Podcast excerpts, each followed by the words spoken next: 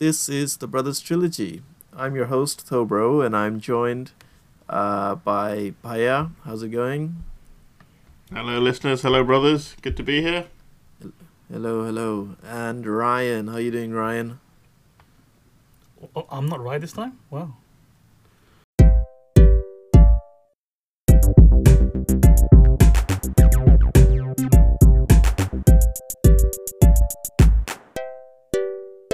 Uh, so the film came out uh, 2016, uh, based on the Dan Brown novel of 2013, directed again by Ron Howard and starring Tom Hanks. But new to the cast is Felicity Jones, also starring uh, the late Irfan Khan and and some uh, other international cast uh, members like Omar Sy. I've seen him in in The Intouchables, um, which is pretty good. And look, it says here he's also played Bishop in X Men: Days of Future Past, and the voice Oh, of yeah. Hot Rod in in Transformers: The Last Knight. Damn. That's that's the uh, the French hot rod in the Michael Bay film. Before anyone gets excited. Ah, yeah. I was wondering, like, so Hot Rod is French in the movie, Yeah. in that movie, because I've not seen. Okay, yeah, because unless he puts on like an American accent, but I see he, he talks very with a strong French accent, so I think he, okay. yeah, I know. Michael Bay just liked the name Hot Rod had used it. It's nothing to do with the character, you know. I'm afraid to. All right. So is the is this hot rod from like a French part of Cybertron, or has he has he come to Earth and picked a French accent because he oh okay that accent I like. Hey, man, maybe he likes France. Maybe he likes baguettes and croissants and the whole shebang. Oh, yeah. Oh, Francophile. Yes, he's a Yeah. Frank. He's a man of culture. Have you guys been watching uh, Mandalorian? Oh, yeah. Yeah, yeah, yeah. Oh yeah. I love that um, Bill Burr's been in Oh it, my and he's just like doing it with his normal like Boston accent. Was so good. He was so good. I, I literally wait for Fridays to come around for Mandalorian. I, I I love that they just don't bother giving him like a Star Warsy name or a Star Warsy accent. It's just like, yeah, yeah, you just be you. Like, and his name is just Mayfield, the most like Earth name they could come up with, the most Bill Burr name. You're gonna find out that he's like from the planet Boston at some point.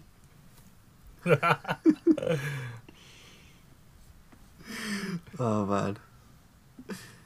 Um. So I'm. You know, I haven't um, seen this film before. This was my first time watching uh, Inferno. But you guys are are readers and Mm. have read the book. hmm Um. I think I, th- I think this is a Did you guys? Uh. I mean, did you read the book before watching it? Was it something you were looking forward to, or?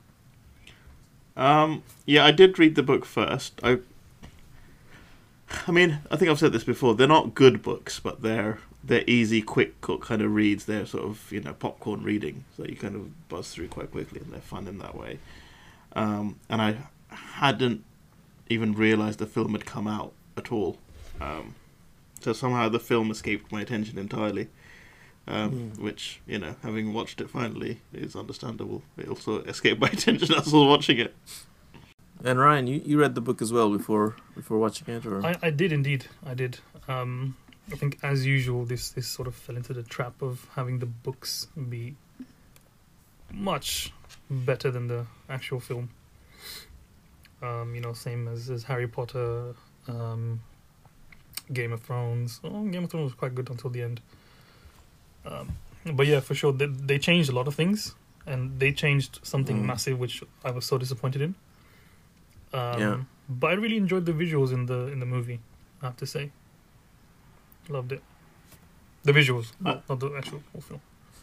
it's it's interesting. I think I think the books are written in a very sort of cheesy movie like way, very sort of eighties movie style, and stuff that doesn't work so much in the book, you you accept and works in a film. You know how like um I don't know. Um, uh, silencers make a gun absolutely silent in any movie, or you can knock someone in the head and they pass out for the Mm. exact right amount of time in a movie, and you kind of accept these things, right? Yeah. So in this movie, you know, he's given some clothes and they're exactly his perfect tailor cut size, right? Which in a movie is really acceptable, whereas in a book, immediately you're like, oh, what the fuck? What's going on? Because you've got time to digest things as you read them. Yeah. So weirdly, I think it, you know, with this one worked better as a film.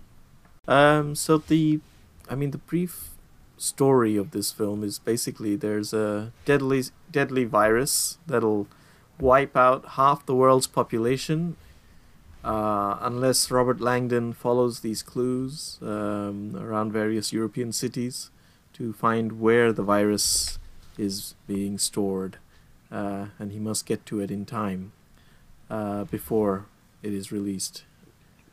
Uh, but the, he's not the usual Robert Langdon because he seems to have had some kind of head trauma. Um, so he's a bit handicapped uh, and doesn't have all his wits about him as he tries to solve these clues. Um, I really enjoyed I that. mean, that's the fact that usually we see him so sharp and on the ball, or like this is a symbol of this, this is a symbol of that, and he solves things really quickly and easily. Plus, he's got was it eidetic memory. Um, yeah, but here we actually see him sort of go through I don't know like an Iron Man three phase where he's you know ripped apart from his memory, which is his strongest thing, and he Yeah. has to survive while slowly regaining his memory over time, uh, with the help of of Sienna, the character. Mm. And um, yeah, I mean, it, wa it was kind of a bit funny because so Sienna, played by Felicity Jones, she at the start she says explains to Langdon that uh, you've lost your memory. You know, you've had this uh, you know traumatic thing happen Retrograde to you. amnesia. And uh, yeah, and then immediately afterwards, she she starts shouting at him. Uh, you know, who are you? Why are they after you?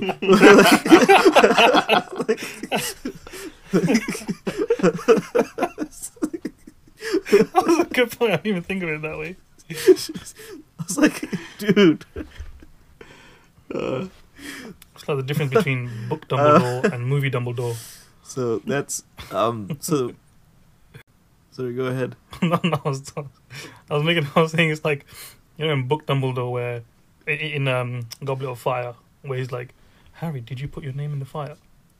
And Harry says no. Whereas in the movie, he's like, Harry, did you put your name in the fire? you know. Oh man. So let's. I mean, let's talk about the uh, the bad guy here, who is some uh, billionaire. I don't know guy. Who's got this theory that the world will get too overpopulated unless he does something about it. it Uh, was 2016's Thanos. Yeah, like I was just keep thinking like this guy and Thanos would get along, man. They would, they're on the same page. they're like, oh man. Um, Except it's the- interesting, isn't it? Because obviously, at a very, very surface level, if you don't think about it for more than half a second, it's like, oh yeah, it is getting overpopulated and resources are limited, and you get a chance, you know, to jump on their side. So Thanos had that whole like the whole Reddit thing of like Thanos was right and all that kind of nonsense, Mm. you know. And it takes about you know like three brain cells to realize no, that's not that's not the issue. You know, it's things like supply chains, inequality, blah blah blah blah blah. Um, and it's weird that someone who is supposedly this super genius billionaire hasn't had that one extra thought to figure out. Oh, hang on, there are other issues, not just overpopulation. mm, I mean, one thing I thought of was he could be coming at it from a from a time frame angle. Like I think you're right in saying what you said. Um, it's, it's basically about resource misallocation. Mm. The fact that the correct resources are not going to the right people uh, in the right places. For instance, we don't need to rely on fossil fuels. We can actually sustainably live off um, renewable energy. You need a massive section of the Sahara Desert, not even that big to be honest, in comparison to, for example, the continent of Europe. But if you take a massive land and you put a whole bunch of solar panels on it, you will be able to sustainably power most of Europe. And that's somewhere like the Sahara Desert where there's sun pretty much most of the time. you think of GM crops, which is being, um, you know, more and more widely used. Why are you laughing? Just didn't realize we were coming to your TED talk, but okay, carry on. Thank you for coming to my TED talk. Um, because you know, us three, we, we we we come from Bangladesh, so we've seen overcrowdedness. We've seen what happens when there's so many people and when there's not enough resources to go around. People, um, you know, starve. They don't have enough money. There's corruption, all of that stuff, and a lot more. So I think we can at least appreciate, uh, to some extent, where Bertrand Zobrist was was coming from. But having said that, yeah, he's totally wrong. The figures actually show that the the chart is gonna level off at some point. Maybe Mm. we get a couple billion more people on this planet, and then we kind of level off as as as developing countries become more and more developed. No, that's 'cause they everyone's gone to Mars. yeah, that too, and you know, just people stop ha- having as many babies in in, in India and, and China and, and those places. So, Paya, did you want to come in on that? No, just that. Just that. I think it's a shame. You know, such simple motivations are, are given to these villains. That's all. Do you know what I mean? Um, so I mean, okay, sticking with the Marvel with the, with the Thanos analogy, you know, Black Panther had a villain which you could certainly relate to and understand his perspective and all of these. Uh, whereas Thanos was just given a s- overly simple thing. It's it was fine because it's an alien, but then when you kind of bring it back to Earth, or actually, I guess originally it was you know a human character, you can accept some nut job is convinced the world is op- overpopulated and I'm just going to decimate it. Um, it's a little bit harder to buy that this super genius. Well, actually, hang on. Then again, if it, if Elon Musk tomorrow starts tweeting about the world is overpopulated, I'm going to kill half of them. Not that many people would be surprised. I take it all back. I think it's fine. Carry on. But the movie skipped out a lot of detail. Um, for instance, the fact that the guy literally took two years off to work on this secret project to create this um, virus, which, which by the way, differs from book to movie. It's it's Yeah, th- that's Different. not the thing I mean. I just mean the motivation behind it. Yeah. The fact that you know I've decided I need to kill half the planet, or you know, a portion of the planet. Um, I- I think what the book did do well, um, Ryan, was the whole like analogy with Venice. So Mm, the guy, yes, yes. I think, was in Venice the whole time, uh, Tobro. he kept talking about how you know Venice is sinking. Uh, there's just too many people walking on Venice, and it was it felt very, uh, very tangible that overpopulation. So Ryan, like you, drawing that comparison to sort of Bangladesh, and us very literally seeing, you know, pavements that are just, well, I say pavements, roads, streets that are just literally full of people with no room to move or walk. Um, this guy was in that situation, feeling it, so you could feel it with him a little bit. Whereas in the movie, it felt a bit silly. mm. Mm.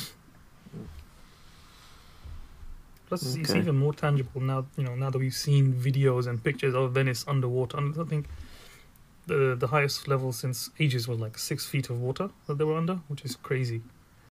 I feel So, like yeah. Ryan's turning into a Zobrist.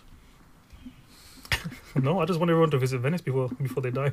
if people visit it, That that's why it's worse. sinking, Ryan. God's sake! You want people to not visit Venice. Do not visit Venice.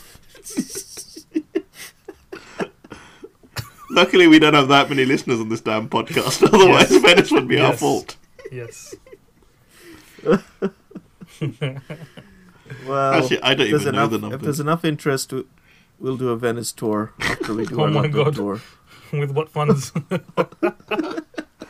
That's what I assumed we were doing in the 15 weeks between episodes last time.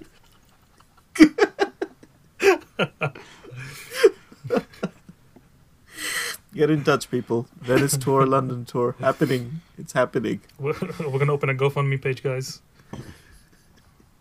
Bio will open an OnlyFans page. And uh, Brothers Trilogy After Dark. uh, So they they did skip a book, didn't they? Again. So this time um, they skipped the Lost Lost, Symbol? Symbol. yeah. Yeah. Which actually I was looking forward to as a movie. I think because the whole thing is just set in one location. It's a bit like Night at the Museum. Uh, Tobro, so it's all set. I forgot now which which Washington D.C. Yeah, set in Building it was Washington set DC. It's set in Um, literally one building, and I, I, I'm a big fan of anything in a singular confined space. You know, like submarines and spaceships and stuff like that. Um,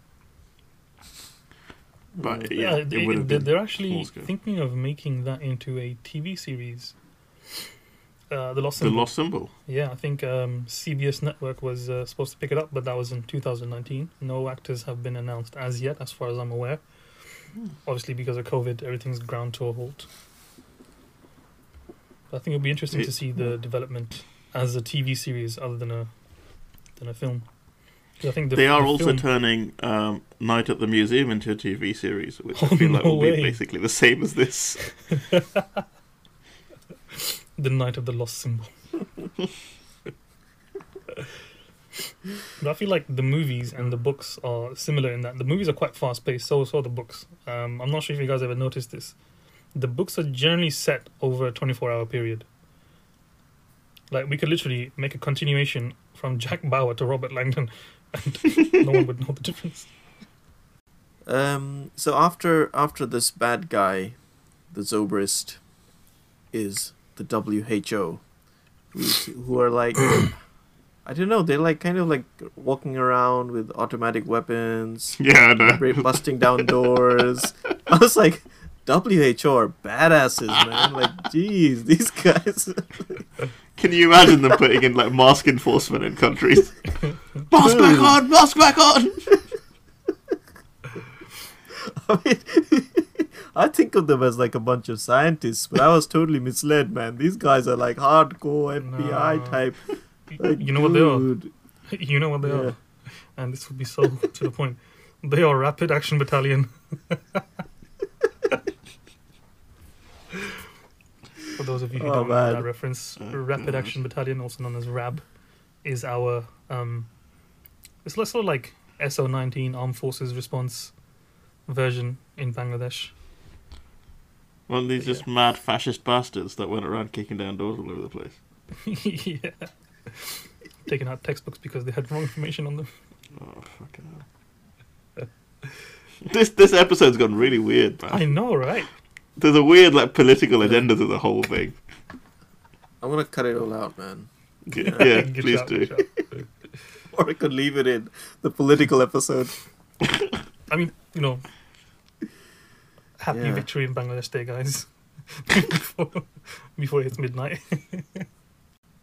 you know, one thing I loved about this film was, you know, um, I mentioned earlier, excuse me, they've got this really nice cinematic angle. So there was a lot of um, sweeping shots of Florence um, all the way in the beginning of the film, which I absolutely loved. Uh, Florence is like one of my favorite cities in the world. I went there last year; it was incredible.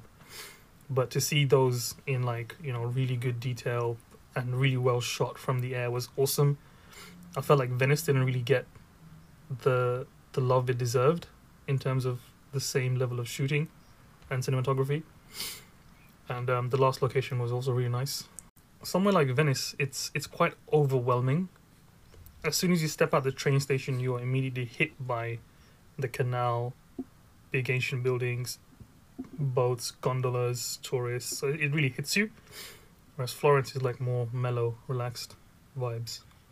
Actually, we, we felt with Florence weirdly, right? That you know that every turn, every corner you turn, there's some beautiful art, some statues, some architecture that you just need to look at, um, and it did feel uh, almost overwhelming, uh, and and seems like a, an amazing place to to set this film. So actually, um, this and um, Angels and Demons were set in some real, you know, gorgeous locations. Makes you want to go in. Yeah. Whereas Da Vinci Mm. Code, you know, you had the, the temple trail to do. That was kind of one part of the whole Mm. story. Both this and the, um, Mm. and Angels of Demons, a lot of that's the city. They have a thing, these two movies, with um, hidden tunnels Angels and Demons and um, Inferno. Angels and Demons was um, is called Il Passetto. It's the tunnel that connects the Vatican to Castel Sant'Angelo, whereas here it's the Vasari Corridor, which, if I'm not mistaken, connects the Palazzo Vecchio to something I can't remember exactly. But yeah, they both had featuring tunnels, quite prominent tunnels. So Langdon, I mean Langdon, he's at one point he starts to wonder if he's the carrier of this disease, right? and uh, Felicity Jones says, uh, "Hey, it's okay. You know, if you are the carrier, you've already been spreading it. It's fine. Let's just keep going." Mm. And like they're like cool with that logic, and I'm just like, I mean, we're in the like obviously coronavirus world, and you know, like at least wear a mask, bro. Like you know what I mean? Like yeah, yeah, dude, yeah. it's just like. If you suspect it, man, get yourself tested. You know, do some isolation. Don't just like, oh no, it's all right. Just keep going, and that's the wrong. I'll just get on this honest with you. trade and fine and infect all of these people. Their death will be in my hands. Yeah, Yeah. But she had her own no agenda, mask, didn't she? no hand sanitizer. No gloves, nothing. No hands, face, space. Nothing.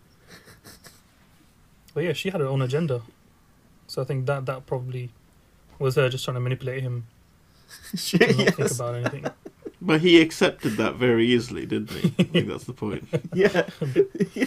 I mean, I guess we, we, we, we can blame that on his on his memory not functioning, or you know his memory affecting the rest of his ability to think. But it's Yeah. also you know plot. So what you're saying is that if if Robert Langdon was is here in the coronavirus times, would he wear a mask, or would he be one of those dudes that doesn't wear a mask, even though he thinks he might have it? I reckon he'd wear it, but he wouldn't pull it up over his nose. Wow, One of those guys. Tom Hanks, if you're listening, we love you. He's not saying you have a big nose, not at all. I feel like he's the kind of guy who would try to do online lectures, like live online lectures, but he would fail. Yeah.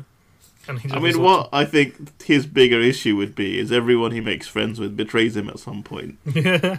And that's kind of yes. the theme of these, right?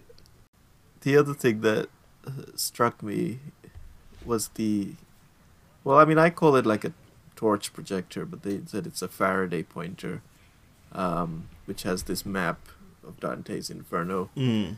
Um, I mean that's cool, but you know, I mean I've got like a, a, a one with you can like project a dinosaur onto the wall, and I gotta turn off all the lights just Yeah, to get a little yeah. bit of an image.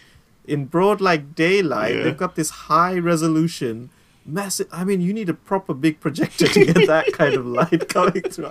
That was pretty unbelievable, man. Especially if you have like a torch projector, you know, like it doesn't work like that. Like they should have been like squinting in the dark or Yeah. I don't know. man. Magnifying glass and all that stuff.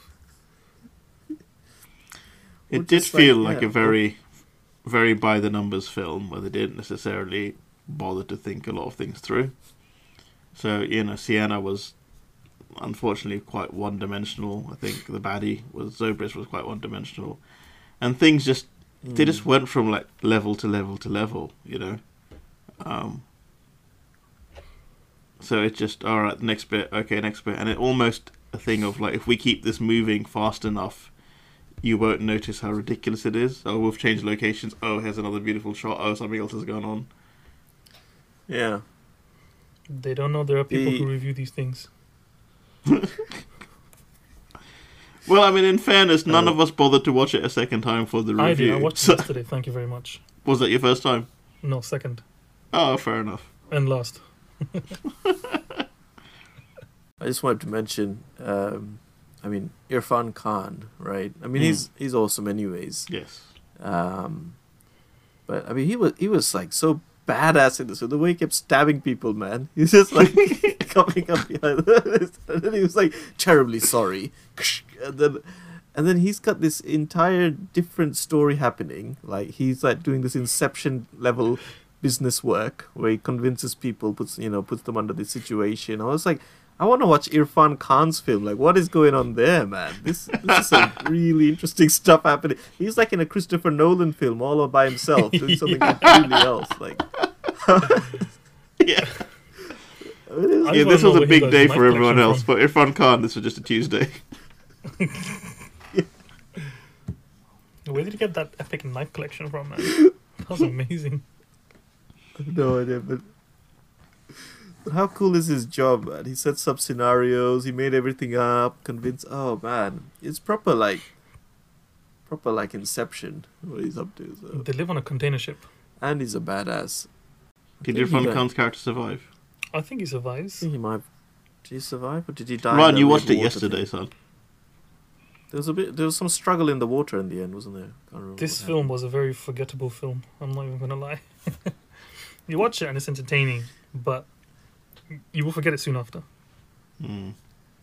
Yeah, and and you know what happened when I watched the other films? I went down a sort of Wikipedia rabbit hole for a little bit. Like, okay, look up Illuminati, look up Da Vinci, and all that stuff. But I had no desire Mm. to like, you know, have a look at Dante, have a look at it. For not, and you know, like it. Just, not that that stuff isn't exciting. It's just that this film doesn't even elicit that sort of response from me. Like, oh, I want more. I want more. I'm kind of like, I'm done with that. You know. Okay.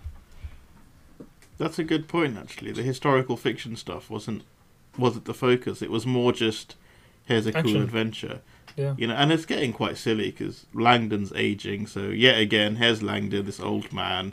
Here's this sexy woman who turns up and takes him on these adventures. Oh, look, someone's betrayed him. You know, he happens to Mhm. have all the answers. It's some. It's it is a bit. I don't know, wish fulfillmenty. You know, Yeah. as you go through. Can we quickly mention about how the ending was different from the movie to the book? Yeah. Yes, please do. So in the books, okay, let, us start with the movie because that's the one we're talking about. In the in the movie, we saw Robert Langdon et al.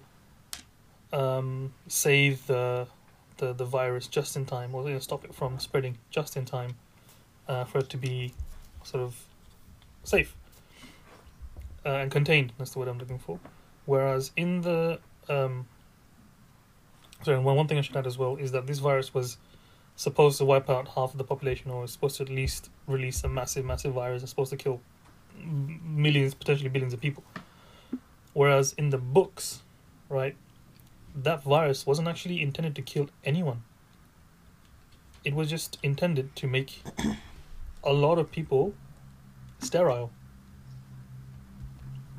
So that it stops the spreading or it stops um, procreation. So that was his solution, not to kill mankind, but to pause or stop. They wanted to raise the stakes and make it sort of. I mean, I think Uh. they wanted to cater it to Bollywood audience, Bollywood Hollywood audiences. there was no dance number in there. yeah, I know. That's what I said. That's what they needed. Irfan Khan to start just bust one out, right?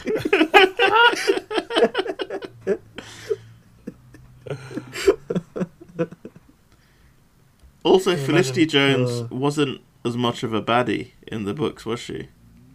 No, in in the book. so she was, didn't trust the uh, World Health Organization, right? So her whole thing was, I don't want them to get the virus either because they're going to weaponize it. I just want to get to it and destroy it. Yeah, um, yeah. And so you could, you know, you saw, especially with the WHO being this huge, like, gun-toting militaristic organization, um, it sort of made sense. I feel like they had two arms though. One was led by um, who who's that that that actor? Um, Hot Rod. One was led by Bouchard. Hot Rod. yeah, Hot Rod. Bouchard. Um, Yeah. and I feel like he wanted it for his own gains, but he was also part of World Health Organization, wasn't he? Or at least that's what it seemed like in the in the movie. I think he was part of the WHO, but he also wanted to just sell it on the black market, which is his real Yeah. plan. Yeah. Whereas whereas um, BTEC Christine Lagarde uh, wanted to actually save it. Right. I think that brings us to the end of this discussion.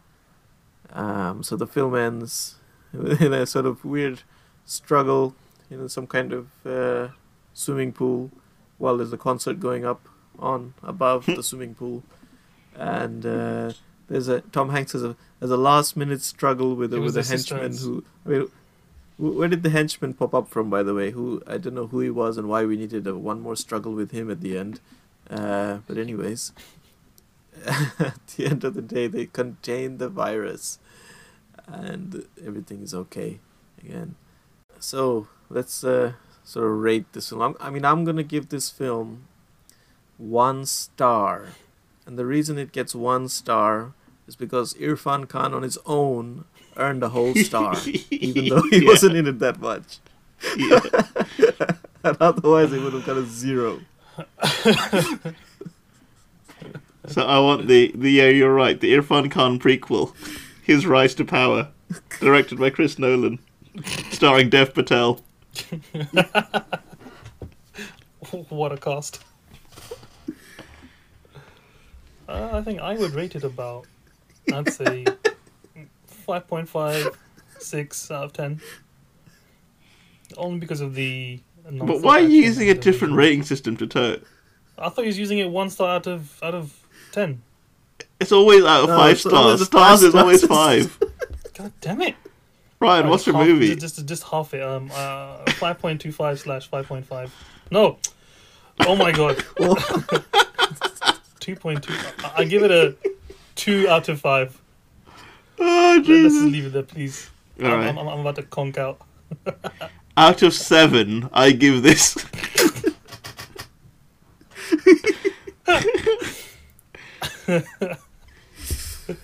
Look, yeah, this is not.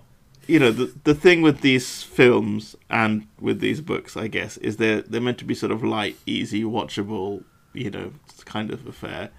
This it doesn't quite even get there for me, so it's not something I would sort of quickly w- enjoy zooming through. Um, I think one star is fair. Irfan Khan was there. There are bits of uh, Florence that looked really nice. Um, but yeah, I mean, I literally could not bring myself to rewatch it for this podcast. No. So that that speaks volumes. Re- read Yeah. the book. That'll be enough. So of of the trilogy, how would you rate the trilogy, or what order did they go for you? In terms of movie, Mm. how good the movies are. Oh, So I, I'd go um, Angels, then Da Vinci, then Inferno. I think I'd agree with that. Yeah, I think uh, Angels and Demons, obviously the best. Then Da Vinci, quite a bit far behind Angels and Demons. And then Inferno, quite a bit far behind uh, both of them. Um, yeah, I just think Angels and Demons is actually a really good, exciting film. I think. Mm. Yeah, I mean, it's a bit longer than it needs to be, uh, Mm. but I think it works for me, and I could watch that again. Um, the other two, Yeah. I don't think I'd watch again. I don't think I'd watch Da Vinci again, but it's not as bad as this. I'd never watch this again. Yeah, I mean, I'd agree with you guys. That's the one film that I would not mind watching again from this trilogy. This is the first book and it's the first movie that really got me hooked on um, this whole, Mhm. you know, secret societies and all that stuff. Mm.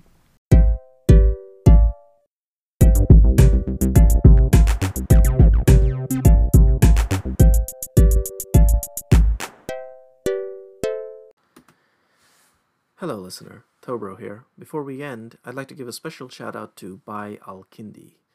By Al are purveyors of fine self care products. They offer a range of cold pressed organic beard oils, which are bottled here in the UK. As a By Al Kindi customer myself, I can tell you that it'll leave your beard feeling soft, moisturized, and lightly fragrance. So find them on Instagram at By Al Kindi. That's B Y A L K I N D I, all one word. By Al Kindi.